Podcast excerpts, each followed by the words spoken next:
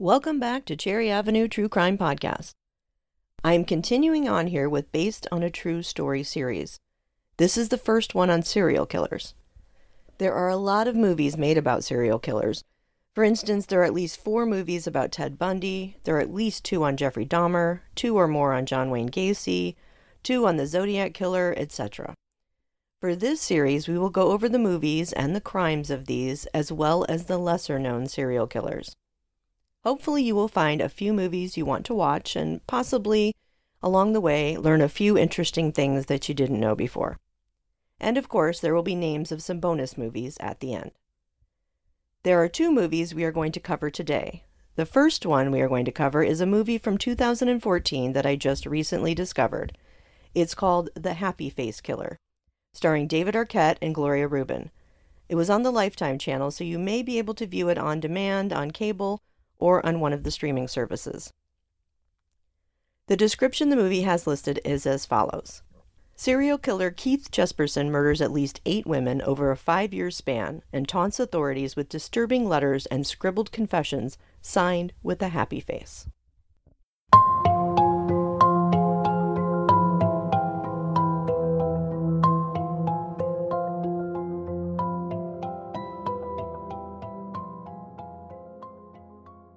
Keith Hunter Jesperson killed at least eight women in the U.S. from 1990 to 1995. He sent letters to the media and to prosecutors with smiley faces on them. He was a truck driver, and most of his victims were either sex workers or transients. Jesperson was very tall, around six seven, and he was nearly 240 pounds. It was at the age of 35, newly divorced, that he began to kill. His first victim was in January of 1990. He met Tanya Bennett at a bar. She went back to his house with him, which was near Portland, Oregon, and he says they got into an argument. He ended up hitting her repeatedly and then strangling her to death. He then went back to the bar they met at, had drinks and conversation with other people in the bar in order to have an alibi. Later that night, he dumped her body in a ditch and disposed of her belongings. When Tanya Bennett's body was found, the news covered the story heavily. A woman named Laverne Pavlinac read about Bennett, and she went to authorities and told them that she and her boyfriend, John Sosnovske, were responsible for the killing. In February of 1991, they were both convicted of killing Tanya Bennett. Later, it was determined that Laverne had wanted to get away from the abusive relationship she was in with Sosnovske, and that is why she falsely claimed they were involved in the murder. It was more than two years later when Keith Jesperson killed his next victim. On August 30th, 1992, the body of a woman who was raped and strangled was found near Blythe, California. She is still unidentified. Jesperson said the name she told him was Claudia. A month later, in Turlock, California, another body was found. Her name was Cynthia Lynn Rose. Jesperson said that she was a sex worker who climbed into his truck while he slept. In November of 1992, Lori Ann Pentland, a sex worker in Salem, Oregon, was his fourth victim. When Jesperson learned that two other people were in prison for the murder of Tanya Bennett, he was upset someone else was getting the credit. On a bathroom wall in a rest stop far away, he drew a smiley face and wrote an anonymous letter confessing to killing Bennett and citing proof. When he did not get a response, he started writing letters to the media and prosecutors. Jesperson's next two victims would both be unidentified. In June of 1993, in Santa Nella, California, he says he met a street person named either Carla or Cindy, who was his fifth victim. Then, in September of 1994, in Crestview, Florida, another Jane Doe was found. Jesperson says her name was Suzanne. That makes three of his victims as still unidentified. In January 1995, Jesperson gave Angela Subrize, 21, a ride. She told him she wanted to go see her boyfriend. He told her he would take her there. He even let her use his credit card to make a call to the boyfriend. The happy faced killer ended up raping and strangling her. Because he let her use his credit card, he was concerned that they would link him to her when the body was found. To avoid being identified, Jesperson theorized that he needed to make her body unrecognizable. He strapped Subrize's body to the undercarriage of his truck and dragged her face down to grind off her face and prints. March 30th, 1995, Keith Jesperson was arrested for the murder of his fiancée. The happy face killer murdered his last victim, fiancée Julie Ann Winningham, 41. By all accounts, Jesperson seemed to have a good relationship with Winningham, but he got the idea in his head that she was only with him for his money. He strangled her and dumped her body. In October 1995, Jesperson pleaded guilty to murdering Julie Ann Winningham. November 2nd, he entered a plea of no contest for the murder of Tanya Bennett. He also confessed to the murders of Lori Ann Pentland and Angela Subrize. In 2010, the happy face killer pleaded guilty to murdering Jane Doe, aka Claudia, in California. He was handed his fourth life sentence. Keith Hunter Jesperson was born on April 6, 1955, in Chilliwack, British Columbia. When Jesperson was a teenager, his family moved to Selah, Washington. In later years, Jesperson told how his father was abusive and much of what he had become was likely due to that. His father, Les, denied that he was abusive, but many family members verified the alleged abuse stories. The book I, The Creation of a Serial Killer by Jack Olsen apparently goes into detail all about Jesperson's upbringing and how truly awful it was. I haven't read it, but it has a lot of great reviews. I'll definitely have to check out this book and this author. Keith Hunter Jesperson remains incarcerated in Oregon State Penitentiary serving life without parole. He is currently 65 years old. The other movie we are talking about today is Frozen Ground. It's a 2013 movie starring Nicolas Cage and John Cusack. It was found on Tubi TV. I found it on Tubi TV. I definitely recommend this film. I mean, Nicolas Cage and John Cusack, and it's well done. The description of the movie is as follows It is based on the crimes of the real life Alaskan serial killer Robert Hansen. The film depicts an Alaskan state trooper's investigation into Hansen by partnering with a young woman who escaped from Hansen's clutches. The media called Robert Hansen the Butcher Baker. From 1971 to 1983, Hansen abducted, raped, and murdered at least 17 women in and around Anchorage, Alaska. He actually hunted a lot of his victims in the wilderness with a Ruger Mini 14 and a knife. He was arrested and convicted in 1983 and was sentenced to 461 years and a life sentence without the possibility of parole. He was said to pick up prostitutes in his car and then at gunpoint take them to his cabin. He would rape them there and fly them out to the middle of nowhere and hunt them as if they were wild game ending it by shooting or stabbing them.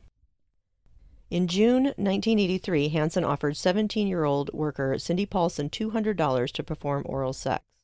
When she got into the car, he pulled a gun on her and drove her to his home in Muldoon. There, he held her captive with chains and raped her. She told police that after Hansen chained her by the neck to a post in the basement, he took a nap on the couch. After the nap, he drove her to the small airport where he told her that he intended to take her out to his cabin. Paulson was still in the back seat of the car with her wrists cuffed in front of her while Hansen was loading the plane. She saw a chance to escape. While Hansen's back was turned, Paulson crawled out of the back seat, opened the driver's side door, and ran toward a nearby road. She later told police she had left her sneakers on the passenger side floor of the back seat as proof she had been in the car. Hansen chased her, but Paulson managed to flag down a passing truck. The driver, Robert Yount, alarmed by Paulson's appearance, stopped and picked her up. He wanted to take her to the police station, but she was too traumatized and panicked. When she insisted he drop her off at the Mush Inn, he did. He then drove on to report the crime to police.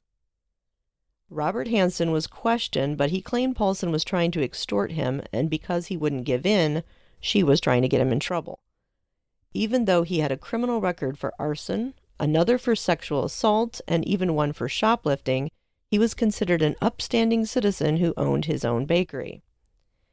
At this point, there was already an investigation going on for several bodies found in and around Anchorage.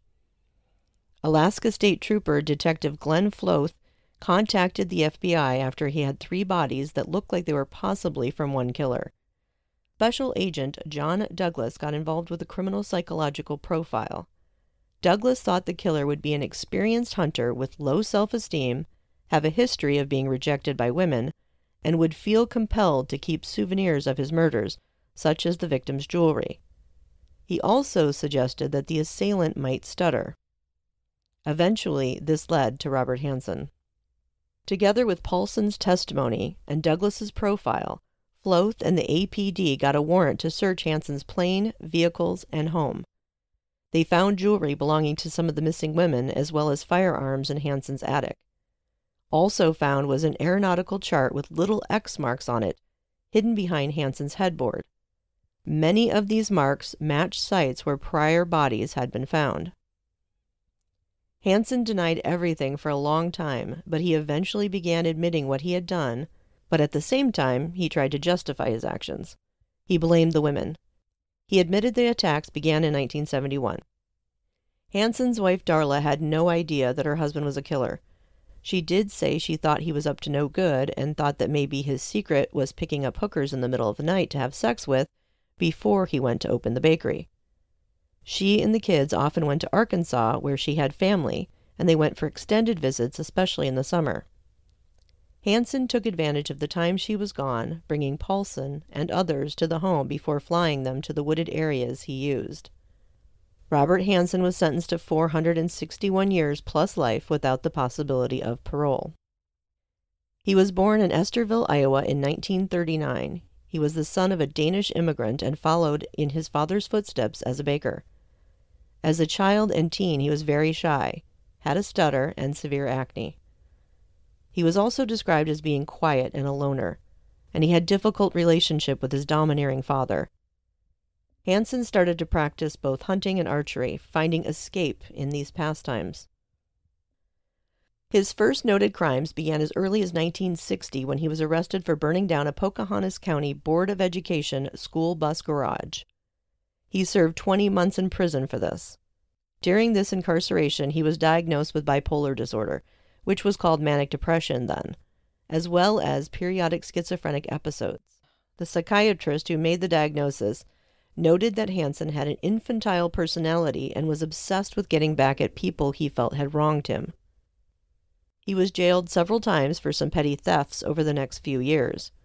In 1967, he moved to Anchorage, Alaska with his second wife, whom he had married in 1963. They had two children together. He was liked by his neighbors and even set several local hunting records.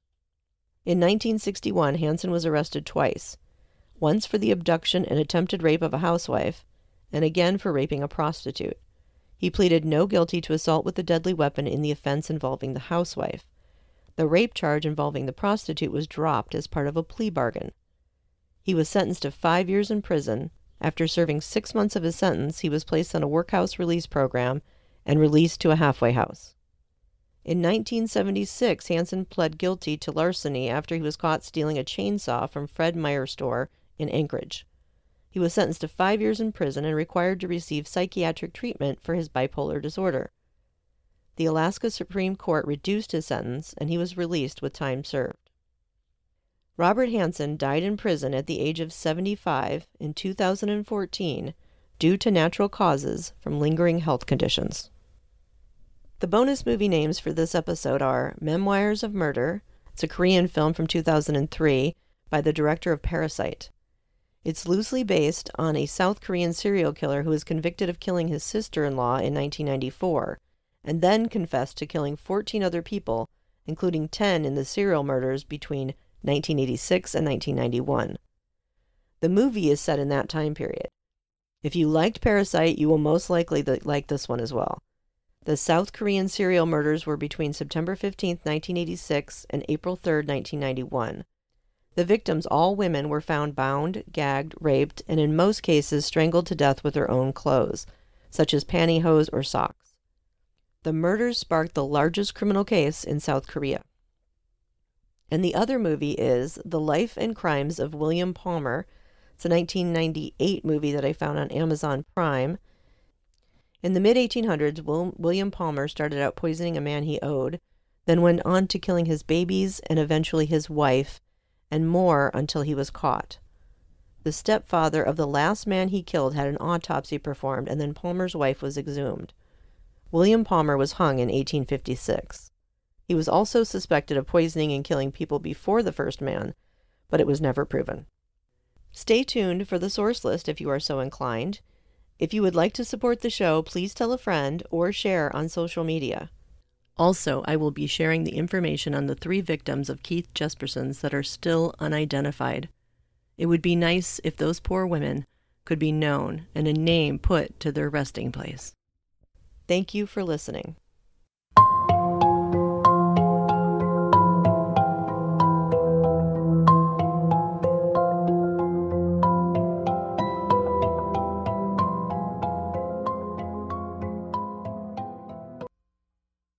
The sources for today's episode Cindy Paulson, now, Where is Robert Hansen Survivor Today? Update, thecinemaholic.com. Robert Hansen, Wikipedia. Robert Hansen's wife had no idea he was a serial killer, heavy.com. Butcher Baker, prosecutor, says Robert Hansen was a small guy who quickly transformed into a monster. Doc, Fox News.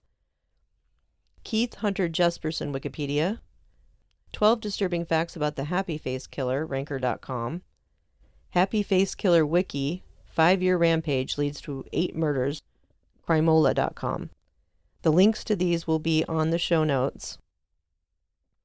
Also, a book I haven't read yet, but um, apparently has a lot of good information is I colon the creation of a serial killer by Jack Olsen. I'll put that name on the uh, on the show notes as well.